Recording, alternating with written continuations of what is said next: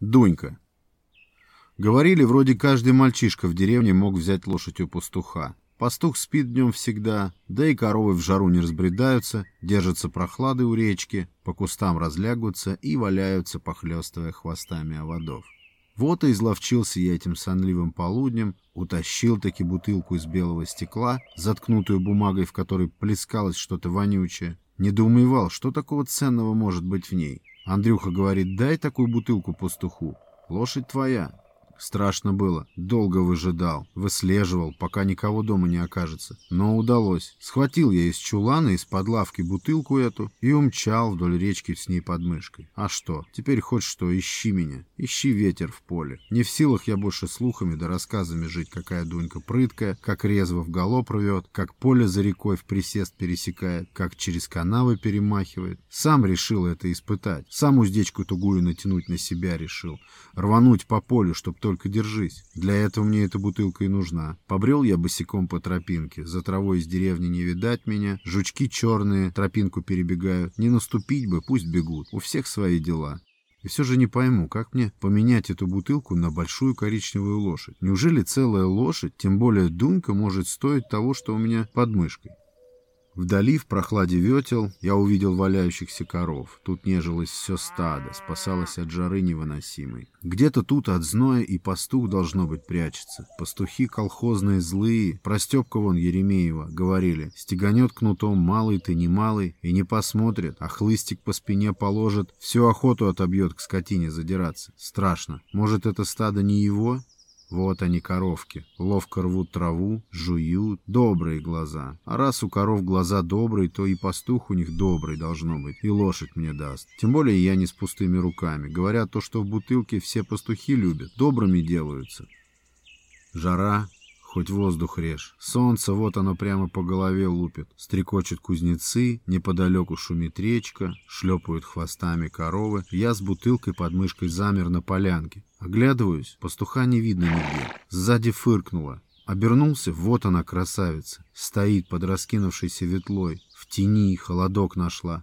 Хвостом бока опахивает, слеп не мучают. Весь день бы стоял и отгонял бы всех насекомых от Дуньки. Огромная, красивая, коричневая, переливается. Пятнышко между глаз белеет. А где же пастух твой, а, Дунька? Как мне тебя забрать-то? Я ведь, Дунька, за тобой пришел. Профырчала, будто ответила мне что-то. Увидел, что Дунька привязана к дереву поводьями. Взглянул рядом с Дунькой. У дерева, сидя на земле, облокотившись на дерево, вытянув ноги вперед, сопел пастух. В руке он сжимал громадный кнут с резным кнутовищем. Кепка надвинута на глаза, красный, страшный. Но, думаю, встрепенется, не унести мне ног. И бутылка не спасет меня. Пастух дернулся. Может, приснилось, что стою, млею, не шелохнусь. Уйти бы может. Оставить затею хулиганскую. Не поздно еще. Еще ничего не началось. Отнесу обратно бутылку, поставлю под лавку, докупаться пойду с пацанами. Зачем задумалось мне это? Мало ли что говорят. Андрюха сам-то, небось, от папки слышал истории, вот и понагородил. А я и поверил, ага. Убираться надо, пока не проснулся. Пополам этим кнутом он меня расхлещет, как так и было. Пастух всхрипел во сне, будто мысли мои прочитывая, и раскрыл один глаз из-под кепки. Я остолбенел. Смываться теперь было ни к чему, это конец. Меня сковала оторопь.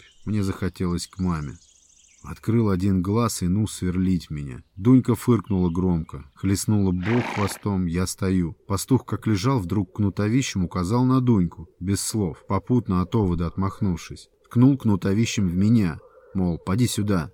Думаю, заманивает, чтобы размаха кнута хватило, опоясать меня, чтоб с душой. Сердце в пятке у меня скользнуло, пожалел я уже о том, что в моей голове такая буйная мысль зародилась. Лошадь просто так взять у пастуха, ага, да и как он ее вообще может кому-то с чего-то вдруг дать? Это его лошадка, он пасет стадо на ней, с чего это он мне ее даст? Конечно, вот картина. Я с бутылкой. В меня уставился один глаз пастуха.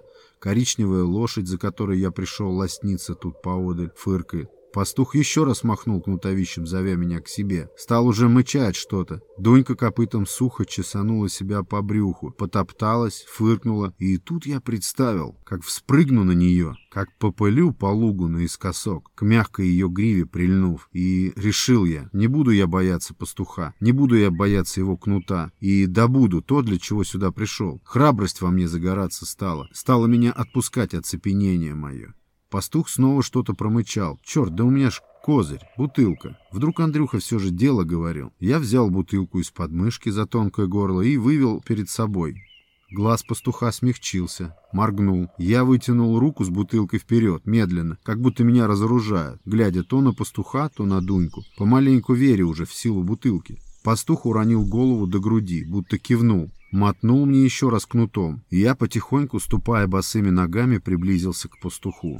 Он кивнул снова, промычал что-то в сторону Дуньки, подобрался к пастуху совсем близко. В нос ударила какая-то кислая вонь. Бутылка действует. Я положил ее на землю, она горлышком прислонилась к ноге пастуха. Теперь страшный кнут был перед моим носом. Подумал, здорово должно быть прижигает таким кнутом корове. Пастух опять кивнул на Дуньку. Мне показалось, что красные морщинистые щеки с седой щетиной даже улыбнулись. Хоть мы и не произнесли с пастухом ни слова, но нам все ясно. Я дал ему то, что нужно ему, ну а мне осталось взять то, зачем пришел к нему я. Тогда я попятился к Дуньке. Пастух дернул головой, и кепка укрыла его оба глаза, будто задернулась шторка. Озираясь на пастуха, дрожащими руками я отвязал поводья. Дунька повернула на меня свою огромную голову, оценивая меня. На глаза ее липли мухи, на черных губах хозяйничали тяжелые слепни. Она стряхивала их мотанием головы и фырканьем. Чувство триумфа разливалось во мне. Сейчас я уведу мою Дуньку. Она недоверчиво измерила меня взглядом. Мне хотелось ей понравиться. Я не растерялся, я устремил в нее храбрый взгляд. Взгляд хозяина, пусть и маленького роста. Она подыграла, отвела взгляд.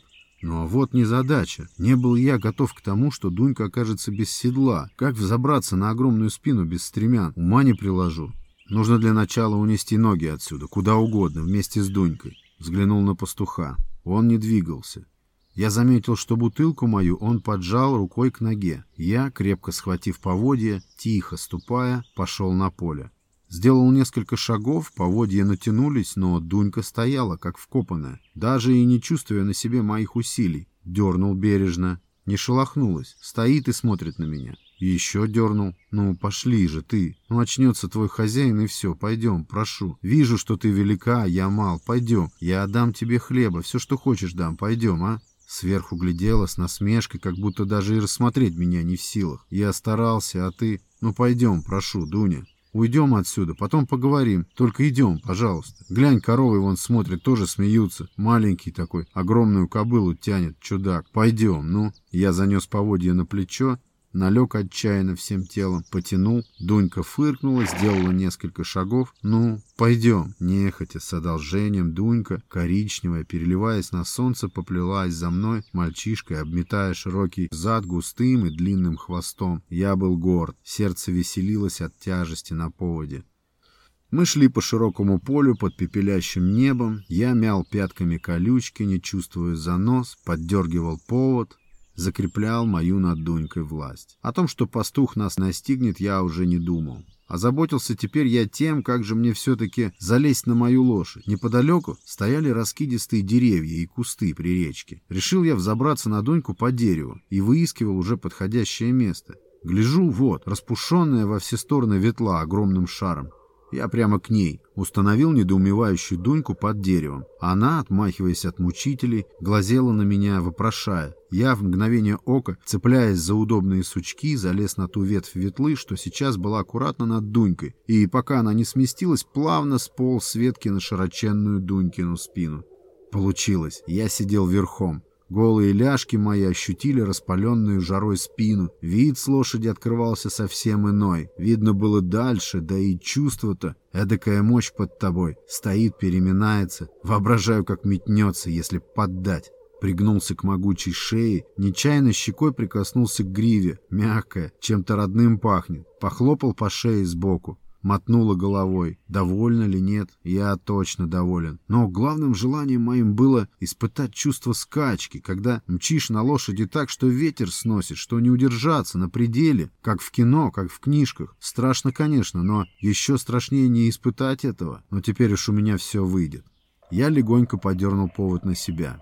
Никакого движения не последовало. Она нашла что-то под ногами, опустила морду, так что повод чуть не выпал у меня из руки, и преспокойно жевала траву, покачиваясь. Сильнее потянул повод, прибавил к этому мягкие постукивания пятками по брюху. Она что, не знает, что я здесь, у нее на спине сижу? Я тут, Дунька, ты что, меня не чувствуешь, а? Я стал натягивать повод изо всех сил, чтобы обратить на себя внимание Дуньки. Тужился, тащил. Ничего не получалось. Я думал, что трудности позади остались, там, где стадо, где страшный пастух. Оказывается, нет. У меня не получается сдвинуть Дуньку с места. Она словно не замечает моих усилий. Обидно стало. Возникло чувство бессилия. Время от времени я натягивал повод, бил пятками уже теперь, что есть мочи, но Дунька деловито рассматривала что-то в густой траве, рвала, хрустела ею, понемногу перемещаясь по полянке в тени ветлы. Вспомнил. Старшие пацаны катались на лошадях и гоняли их прутом.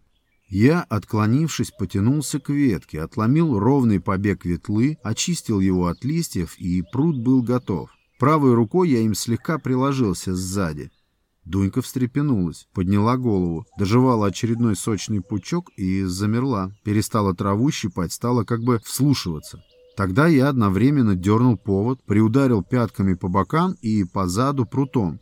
Дунька вздернула голову, поджала зад и резво побежала из-под дерева прямо в поле. От рывка я чуть не опрокинулся, повод спас, который я с трудом удерживал левой, и лег почти на спину. Дунька бежала рысью, от каждого скачка у меня внутри все до боли сотрясалось. Мы пробежали полполя, но ничего, кроме невероятной встряски, от которой теперь у меня внизу все ныло, я не испытал. Дунька, спокойная, как прежде, принялась щипать траву. Да, не такой представлялась мне езда на лошади. Но сейчас-то я, по крайней мере, знал, как привести Дуньку в движение. Как-никак она исполнила мои неловкие требования, подчинилась как-никак моей неопытной руке. Я сидел на Дуньке, солнце жарило, жужжали вода.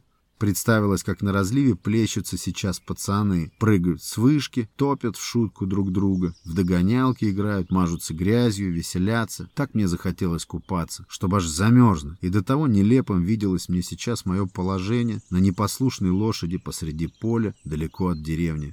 Как сделать, чтобы она поняла, чего мне нужно? Дунька побрела. А попробую-ка я ее снова пришпорить.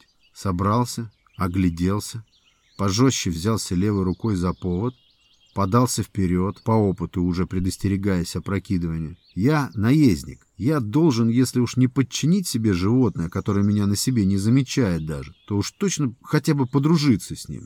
Решил, поеду на Перекат. Это местечко на речке, где пошире. Там купаются. Потешился тем, что и мне удастся нырнуть в прохладу, остудить взволнованную голову и разгоряченное тело. Изготовился, хлестнул прутом, крепко чиркнул голыми пятками по бокам и поддернул к себе повод. Дунька встрепенулась и метнулась вперед, дробя рысцой, как в первый раз. Я вновь запрыгал, почти спадая, но вдруг подныривая головой, Дунька понеслась по полю плавным мягким галопом. Все быстрее и быстрее. Глаза уже просились зажмуриться. Я лег Дуньке на шею, вцепился в гриву, сжал тисками колени, стремясь удержаться, усидеть, и Дунька летела по широкому полю, глубокими нырками секла горячий воздух, устремляясь неизвестно куда. Я прижал голову к гриве и видел, как подо мной проносятся муравейники, мелкие кусты. Дунька в раз сделалось еще горячее, и я чувствовал, как ручьями с нее течет пот. Мчали мы уже возле Переката, это я увидел, чуть оторвав голову от мокрой гривы. Дунька сбавляла и скакала к прогалу в кустах у реки, где я на прошлой неделе ставил закидушки на щук. Перешла на шаг, тяжело дыша, отфыркиваясь, мотая головой, плелась к речке. Я приподнялся, стараясь понять, доволен я или это ужас первой гонки. Но я точно понимал, что полностью в этой гонке доверился Дуньке. И она будто это чувствовала, поэтому я не упал с нее. Утверждение о том, что лошадь умнейшая из животных, теперь было для меня не просто словами. Мы отдышались и входили в кусты. Речка тут была шире обычного, песчаный берег, есть и омуток. Здесь не было ни души, где-то журчала быстрена. Хорошо, что никого нет. Пацаны бы стали выпрашивать Дуньку покататься. Старшие даже и не спрашивали бы, так забрали. Хотя я бы Дуньку не отдал ни за что, дрался бы за нее. «Слышишь, Дунька, я не отдам тебя, не сомневайся, пожалуйста», — сказал я ей, пригнувшись сверху к морде. Фыркнула. Дунькины выходки продолжились на речке новым для меня открытием в этом громадном и милом существе. Она медленно, горцуя, согнав с берега десяток лягушек, стала сходить в воду. Сходить как раз в ту речную ямку, которую тут на повороте речки обычно намывает в половодье. Бочком, аккуратно. Мои ноги были уже по колено в воде. Шла она и шла в глубину. Вот и по пояс. Меня уже обволакивает течение. Дунька вся уже в воде, только морда торчит, шевелит губами, ловя воздух, и, видимо, от удовольствия фырчит.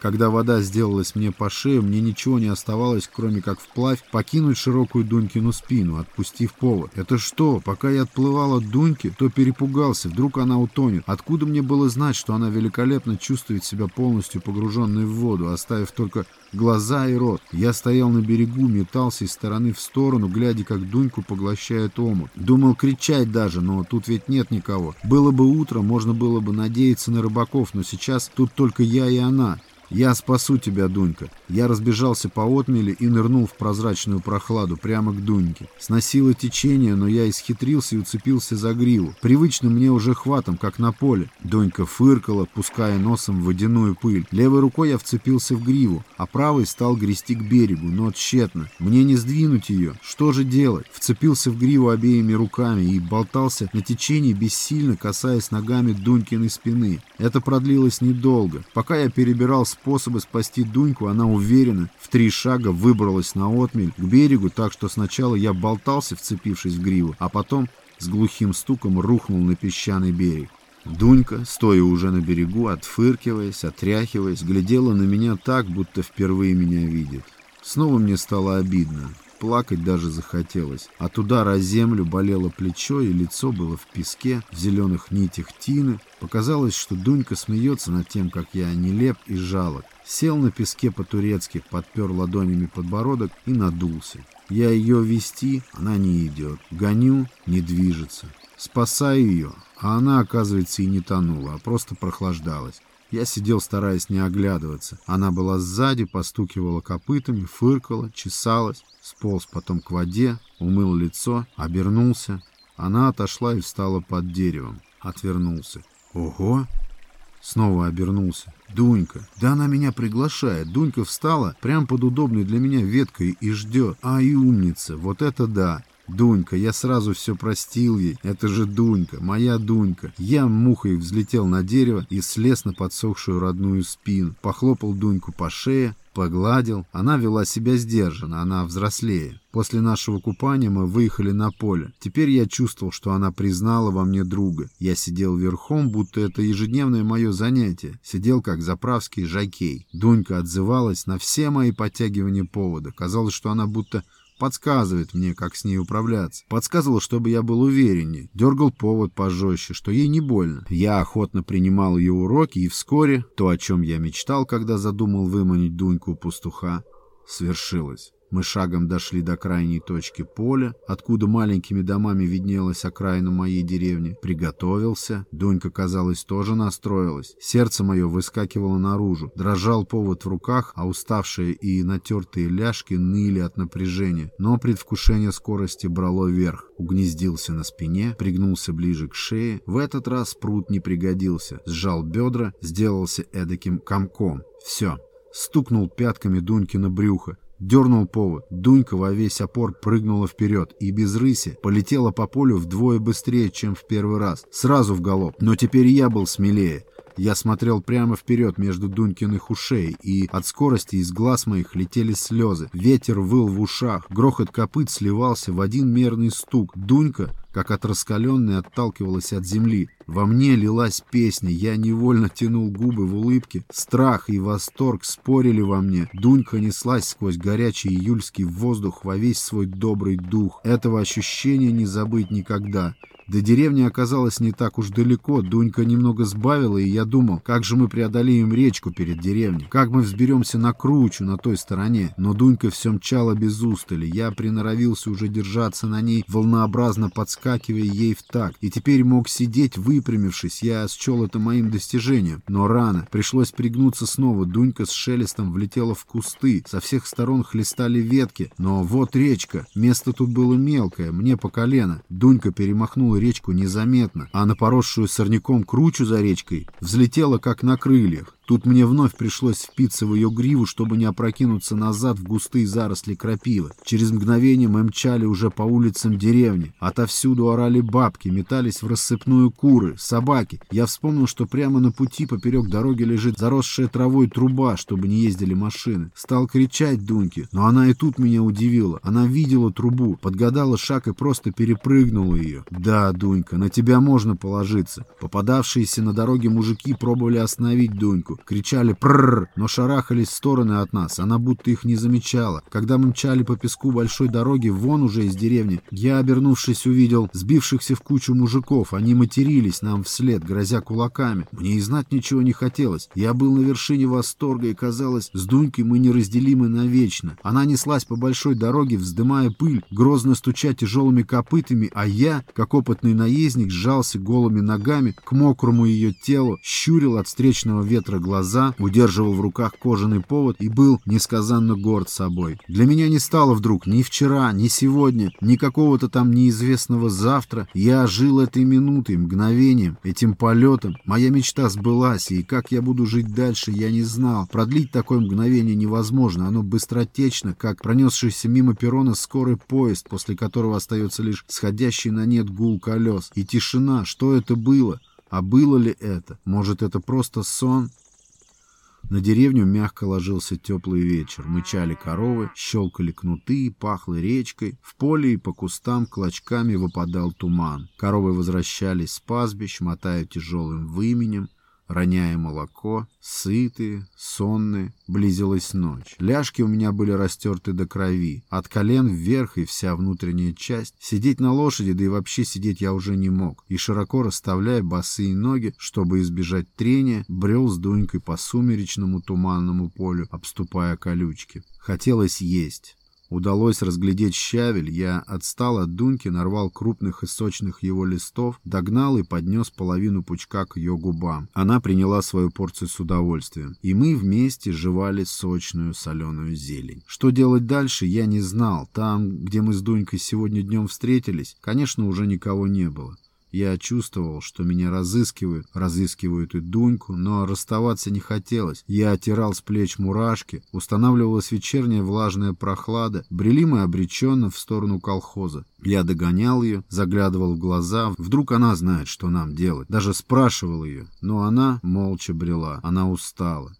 Приблизились к околице, сердце мое вздрогнуло, когда я понял, что мне не показалось, и я в самом деле слышу крики «Дунька! Дунька! Дунька!». Выкрики дорогого мне имени сменялись руганью, кричали несколько злых мужиков, и я задышал тяжело, вглядываясь во мрак, откуда кричали. Дунька остановилась, замерла, и я тоже замер. Я задышал тяжело, вглядываясь во мрак, откуда кричали, всхлипнул досадно. Она повернула большую голову к моему лицу, и я положил ладонь на ее морду. По моим щекам побежали слезы, и я не вытирал их. Крики раздавались уже совсем близко, становилось нестерпимо страшно, но хотелось в то же время объявить войну всему миру. Было видно, как Дунька моргает, я гладил ее, а потом, вытянувшись на мысках, прижался к теплой морде, поцеловал, отошел от нее на шаг, стараясь не выдавать перед ней мои слезы. Она фыркнула, обнаружив себя, и я услышал, как мужики уже шли в нашу сторону.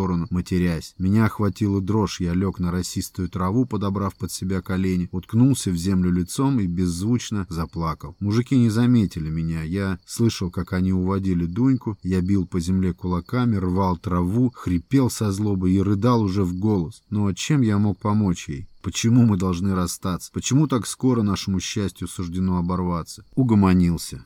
Земля остыла быстро, стал одолевать холод, слезы все вытекли. Я поднялся, огляделся в темноте. В поле стояла тишина, над лесом повис желтый месяц. Я пошел в сторону деревни, задыхался от волнения, но вновь возвращался к триумфальному чувству, испытанному сегодня, озорному чувству скорости, свободы, дружбы. Думал, что, наверное, после дикой Дунькиной скачки подо мной, после этого испытания храбрости, я стал взрослее, даже, может быть, мудрее. Вспомнил Дунькину упрямость в начале знакомства, ее ум и благосклонность, силу и выдержку, Дунькину красоту. Выйдя из кустов, уже прямо у моего двора, съежившись от холода, я услышал свое имя. Меня искали. Понял, что от бабушки мне влетит за мое исчезновение. Наверняка она уже знает, что это я скакал по деревне и переполошил мужиков, что Дунька увел у пастуха именно я. Я хотел домой и ни о чем не жалел. Теперь мне было известно, что такое удаль всадника, лихость вольной скачки и, главное, дружба сердечная. Дома меня не ругали, были рады, что жив. Меня помыли, накормили и уложили спать. Заснул я сразу и крепко. Тогда я еще не знал, что окончившийся день будет одним из лучших в моей жизни.